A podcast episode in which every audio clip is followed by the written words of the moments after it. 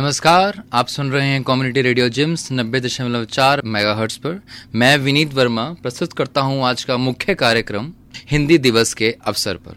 भारत दुनिया के सबसे विविध देशों में से एक है, जिसमें कई धर्म रीति रिवाज परंपराएँ, व्यंजन और भाषाएँ सम्मिलित हैं।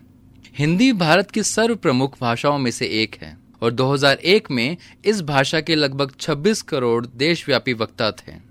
जिससे यह भाषा देश में सबसे अधिक व्यापक रूप से बोली जाने वाली भाषा बन गई है। जब 14 सितंबर उन्नीस सौ उनचास को भारत में हिंदी भाषा में गौरवान्वित स्थान मिला, इस देश की शासकीय भाषा के रूप में अपनाया गया। 14 सितंबर को हिंदी दिवस के रूप में भी मनाया जाता है। आज हिंदी भाषा को राष्ट्रभाषा का दर्जा प्राप्त होने वाला है, अभी हुआ नहीं है। आज इसको हम राजभाषा के रूप में देखते हैं। हिंदी दिवस को शैक्षणिक संस्थानों और सरकारी कार्यालयों में बहुत उत्साह के साथ मनाया जाता है। वर्तमान समय में अत्यधिक व्यवसायिक वातावरण में जहाँ लोग अपनी मूल भाषा को भूल रहे हैं, वहाँ हिंदी दिवस एक महत्वपूर्ण भूमिका निभाता है। इससे न केवल लोगों को अपनी मूल संस्कृति के संपर्क में रहने के लिए प्रोत्साहन मिलता है, बल्कि साथ ही हिंदी को बढ़ावा भी मिलता है। अफसोस की बात है, ऐसे बहुत से लोग हैं जो अपनी मातृभाषा को बोलने में संकोच महसूस करते हैं। हिंदी दिवस हमें यह एहसास कराने में महत्वपूर्ण भूमिका निभाता है कि हिंदी दुनिया की सबसे पुरानी और सबसे प्रभावशाली भाषाओं में से एक है। इसलिए हमें अपनी मातृभाषा को बोलने में गर्व महसूस करना चाहिए। हम सभी को हिंदी बोलने में झिझकना नहीं चाहिए। आजकल आजकल का युवा है, वह हिंदी बोलने से शर्माता है। आज 21वीं शताब्दी में भारत में युवा वर्ग हिंदी बोलने से संकोच करता है। क्या है कारण इसका? इसके पीछे के बहुत कारण हैं। कुछ कारण है कि उनकी जो पढ़ाई हो रही है उसमें हिंदी भाषा की महत्व महत्व कहीं ना कहीं छूटता जा रहा है। हिंदी को हम लोग केवल और केवल किताबों तक, कॉपियों तक ही सीमित करके रखे हुए हैं। हिंदी भाषा केवल किताब तक सीमित नहीं है, श्रोताओं। हिंदी किताबों से आगे गर्वान्वित करने वाली भाषा है। तो क्यों संकोच करना ऐसी भाषा बोलने में? हिंदी हम सबको गौरवान्वित करती है। हिंदी से हम सब आगे बढ़ते हैं। हम सब अपनी जीविका को भी चला सकते हैं हिंदी से, जो कि आज के युग में कहीं अलग सा एक कंसेप्ट एक विषय बनता जा रहा है। हिंदी में हमने देखा है, लोग अंग्रेज़ी की तरफ़ अग्रसर होते जा रहे हैं, जो कि अंग्रेज़ी भी हमारी राजकीय भाषाओं में है। राजकीय कार्यकाज में, कार्यालयों में इस भाषा का इस्तेमाल होता है, जिसमें दो राय नहीं है। श्रोताओं, क्या कभी सोचा है, इंग्लिश के चलते हुए हम अपनी भाषाओं से, हिंदी से अलग होते जा रहे हैं? यह एक, यह दुखद है। हम सबको अपनी भाषा पे गर्व करना चाहिए। जिस भाषा को हमारे क्रांतिकारियों ने, जिस भाषाओं को बड़े बड़े कवियों ने, लेखकों ने इतने आगे बढ़ाया, आज इसको हम भूलते जा रहे हैं। क्यों ऐसा हो रहा है कि हिंदी ही उसी दिन मनाई जाएगी जिस प्रकार से अन्य त्योहार किसी एक दिन मनाए जाते हैं? ऐसा क्यों है कि हिंदी को बूस्ट अप या बॉन्डवीटा उसी दिन दिया जाएगा जिस दिन उसके लिए हमने सुनिश्चित किया है। बाकी दिन क्यों नहीं? हमें हिंदी को हर साल, हर दिन इसको मनाना चाहिए। कहने का मतलब श्रोताओं यह है कि हिंदी में बातचीत करनी चाहिए, बोलना चाहिए। हिंदी हमें आगे बढ़ना सिखाती है। अपने संस्कृति को मनाना सिखाती है, संस्कृति में रहना सिखाती है, संस्कृति के ऊपर चलना सिखाती है। हिंदी, अगर मैं कहूँ कि हिंदी ही संस्कृति है तो उसमें कोई दो राय नहीं होगी, श्रोताओं। एक बहुत बड़े हमारे कवि रहे हैं, लेखक रहे हैं, हरिशंकर परसाई। इन्होंने कुछ यूँ लिखा है कि हिंदी दिवस के दिन हिंदी बोलने वाले हिंदी बोलने वालों से कहते हैं कि हिंदी में बोलना चाहिए। बेहद ही खूबसूरत लिखा है हरिशंकर परसाई ने कि हिंदी दिवस के दिन ही हिंदी बोलने वाले, हिंदी बोलने वालों से कहते हैं कि हिंदी में बोलना चाहिए। कहते हैं, समझदार को इशारा काफ़ी। जी हाँ हिंदी दिवस हमें इस प्रकार से मनाने में खुशी महसूस करनी चाहिए और ना केवल एक दिन, हमें अपने बच्चों को, अपने छात्रों को, आसपास के लोगों को हिंदी में बोलने के लिए प्रोत्साहित करना चाहिए। आज अगर कोई हिंदी बोलता है तो हम उनको दरकिनार कर देते हैं। चाहे वो कक्षा हो, चाहे वो कोई ऑफ़िस हो, चाहे कोई बिज़नेस का स्थल हो, हर जगह हम हिंदी बोलने वाले को निचले स्तर का मानते हैं। हम मानते हैं कि वह व्यक्ति निचले स्तर का है। उसकी क्लास को हम जज करते हैं। क्या हम लोग सही हैं जज करने के लिए किसी को? उसकी भाषा के ऊपर। क्या हिंदी बोलने वाले बुद्धिजीवी नहीं होते हैं। क्या हिंदी बोलने वाले ज्ञानी नहीं होते हैं? अगर आप समाज में खड़े होके अगर कोई शब्द हिंदी का बोल देते हैं तो आप निचले स्तर कर बन जाते हैं। ये किसने बनाया? ये सोच किसने पैदा करी हमारे समाज में? और वहाँ जहाँ हिंदी सदियों से चलती आ रही है, वहाँ जहाँ हिंदी में कई कई बड़े बड़े ग्रंथ लिखे गए हैं, वहाँ जहाँ सोलहवीं सदी में गोस्वामी तुलसीदास द्वारा रामचरित मानस लिखा गया हिंदी में। आज उसी समाज में 21वीं सदी में, हम हिंदी बोलते हैं तो श्रोताओं, हम निचले स्तर के हो जाते हैं। ये भावना क्यों है? इस पे हमें सोचना चाहिए। हिंदी हमें पीछे नहीं, हमें आगे लेके जाती है। माना कि अंग्रेज़ी भाषा हमें अंतर्राष्ट्रीय स्तर पर आगे बढ़ने के लिए प्रोत्साहित करती है हिंदी भाषा, अंग्रेज़ी भाषा हमें आगे बढ़ने में प्रोत्साहित करती है, ना केवल हमें जीवन में, व्यापार में, जॉब में आगे बढ़ाती है, मान लिया। पर क्या हिंदी भाषा की कोई महत्व नहीं है? आज हिंदी भाषा का भी महत्व है। और इसी महत्व को देखते हुए हमारे देश के कई नेता, कई प्रधानमंत्री हिंदी भाषा को अंतर्राष्ट्रीय स्तर तक लेके भी गए हैं। जिसमें अगर मैं नाम लेता हूँ, श्रीमती स्वर्गीय सुषमा स्वराज जी का, जिसमें मैं नाम लेता हूँ हमारे भारत के प्रधानमंत्री श्री नरेंद्र मोदी जी का, जिन्होंने अंतर्राष्ट्रीय स्तर पर हिंदी को बढ़ावा दिया है। हिंदी में एक नई लहर देखने को मिली है देश में, अगर मैं बात कहूँ 2014 के बाद से। तो श्रोताओं, हम सभी को इसका ध्यान रखना चाहिए। हमारे नेताओं ने, हमारे गुरुओं ने हिंदी को अलग अलग आयाम दिए हैं। हिंदी मनुष्यों, यानी ज्ञानियों की भाषा है। और इस भाषा में कई साहित्य रचनाएँ लिखी गई हैं। रामचरितमानस हिंदी भाषा में लिखी गई। सबसे बड़े साहित्यिक रचनाओं में से एक है। हिंदी भाषा में कुछ अन्य रचनाएँ, जैसे हरिवंश राय बच्चन जी द्वारा रचित मधुशाला, मुंशी प्रेमचंद द्वारा रचित निर्मला, और देवकी नंदन खत्री द्वारा रचित चंद्रकांता आदि है। हिंदी सबसे प्राचीन भाषाओं में से एक है और संस्कृत भाषा की वंशज भी है हिंदी। हिंदी आधुनिक इंडो आर्यन भारतीय आर्यों की भाषाओं की शाखा से संबंधित है। हालाँकि हिंदी में विगत कई शताब्दियों में काफ़ी बदलाव हुआ है और आखिरकार अब यह अपने मौजूदा स्वरूप में विकसित हुई है। प्रारंभिक समय में हिंदी के तीन रूप हिंदवी, हिंदुस्तानी और खड़ी बोली थे। इनका उपयोग दसवीं शताब्दी में किया जाता था। हिंदी का साहित्यिक इतिहास बारहवीं शताब्दी से पहले का है। हिंदी का आधुनिक अवतार लगभग 300 वर्ष पुराना है, जो कि वर्तमान युग में अधिकतर उपयोग में लाया जाता है।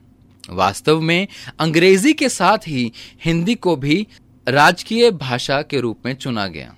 क्योंकि हिंदी ही एकमात्र भाषा थी जो संपूर्ण राष्ट्र को एकीकृत कर सकती थी। वास्तव में 1917 में महात्मा गांधी ने गुजरात शिक्षा सम्मेलन में एक भाषण प्रस्तुत किया और हिंदी के महत्व को रेखांकित किया। उस विशेष सम्मेलन में गांधी जी ने स्पष्ट किया कि हिंदी पूर्व काल से ही अधिकांश भारतीयों द्वारा बोली जाती है। इसलिए इसे राष्ट्रीय भाषा के रूप में अपनाया जाना चाहिए। उन्होंने भाषा के महत्व को रेखांकित करते हुए आगे बताया कि इसका प्रयोग धार्मिक, राजनीतिक एवं आर्थिक संचार के एक माध्यम के रूप में किया जा सकता है। इसलिए 14 सितंबर को हम अत्यधिक आत्मिक खुशी और गर्व के साथ हिंदी दिवस मनाते हैं। हिंदी में बात करते हैं, समय हमें हिंदी में बात करते समय हमें हमेशा गर्व महसूस करना चाहिए। हिंदी दिवस पर, श्रोताओं, मैं आपके साथ एक स्वरचित कविता साझा करना चाहता हूँ, जो कि इस प्रकार है। हिंदी है भाषा मेरी, हिंदी में मैं लिखता हूँ। हिंदी को है प्रणाम मेरा, हिंदी से मैं खिलता हूँ। हिंदी अचल अमर रहे, हिंदी है गौरव मेरा। हिंदी ने इतिहास रचा हिंदी एक अभिन्न अंग मेरा। श्रोताओं, हमें हिंदी में हिंदी में बोलना चाहिए। हमें हिंदी में लिखना चाहिए। हमें हिंदी को प्रणाम करना चाहिए। हमें हिंदी में खेलना चाहिए।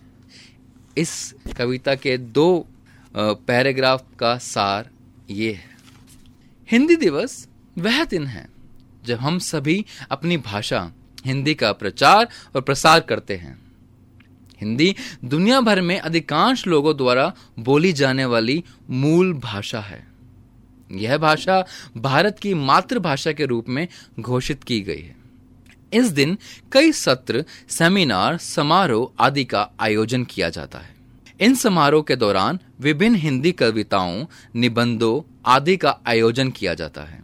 इस दिन के पीछे का मुख्य एजेंडा होता है लोगों को हिंदी भाषा की आवश्यकता को पहचानना और लोगों को भी यह समझाना चाहिए कि कोई सही तरीके से हिंदी भाषा बोलता है। वह वह व्यक्ति पिछड़ा हुआ नहीं है, बल्कि यह वह है जो संजीदगी से हिंदी भाषा को आगे ले जा सकते हैं। यह दिन हमारी मातृभाषा को सम्मान देने के लिए सालाना तौर पर मनाया जाता है। पूरे देश में हिंदी दिवस का उत्सव मनाया जाता है, जो कि सबसे अधिक प्रचलित हिंदी भाषा के महत्व को दर्शाता है। आजकल लोग अंग्रेज़ी सीखने के लिए उत्सुक हैं, जो कि होना चाहिए। मैं तो कहता हूँ, श्रोताओं, हर भाषा को सीखने के लिए आप उत्सुक रहें।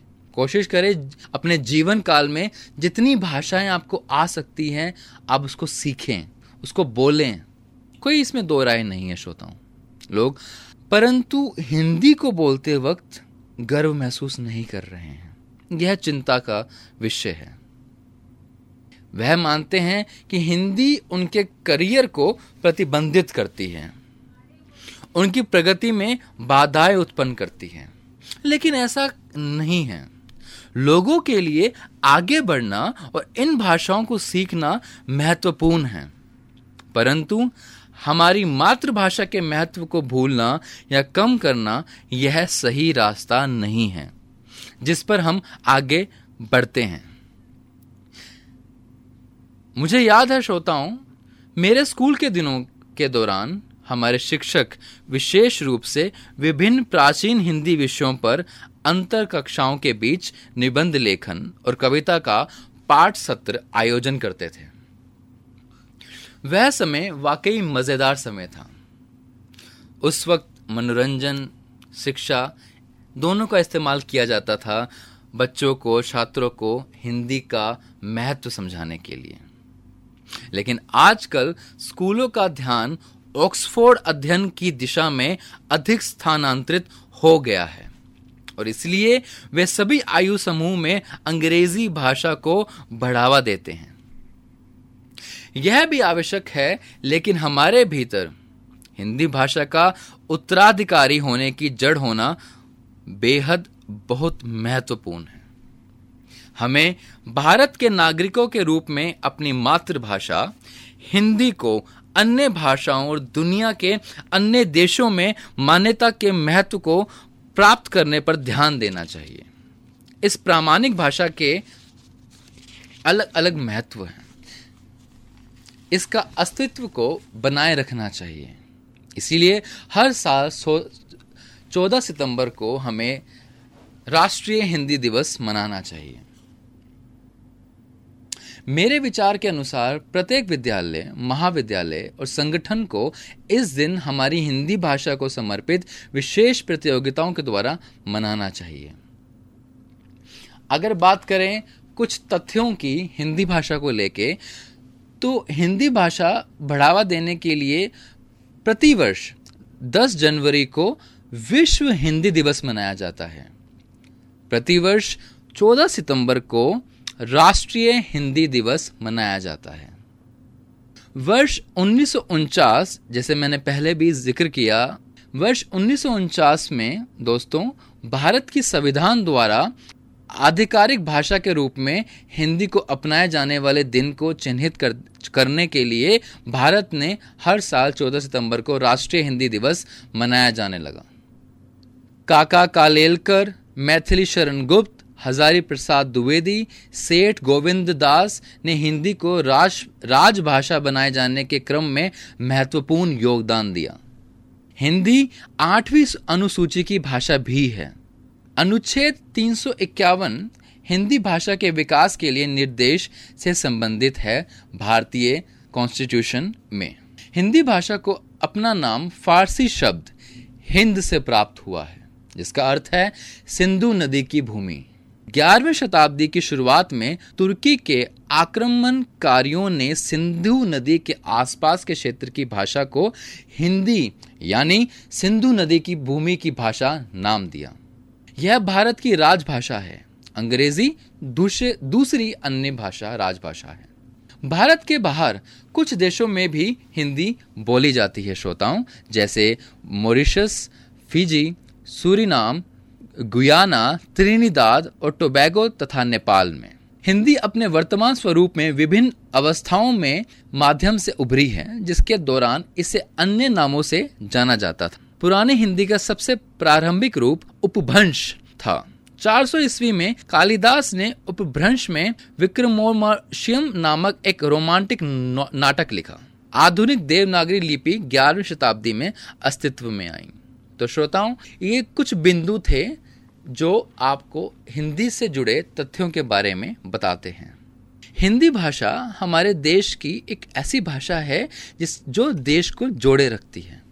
कविता लेखन और कविता सुनाना, कथा लेखन और कथा सुनाना, निबंध लेखन और हिंदी शब्दावली की प्रश्न उत्तर आदि के विभिन्न सत्रों को व्यवस्थित रूप से हमें ऑर्गेनाइज कराना चाहिए, हमें व्यवस्थित कराना चाहिए। भारत के अलग अलग समूह में विद्यालयों में, कॉलेजों में, संगठनों में, ताकि अन्य लोगों के साथ युवा पीढ़ी भी हिंदी भाषा से जुड़ी रहे।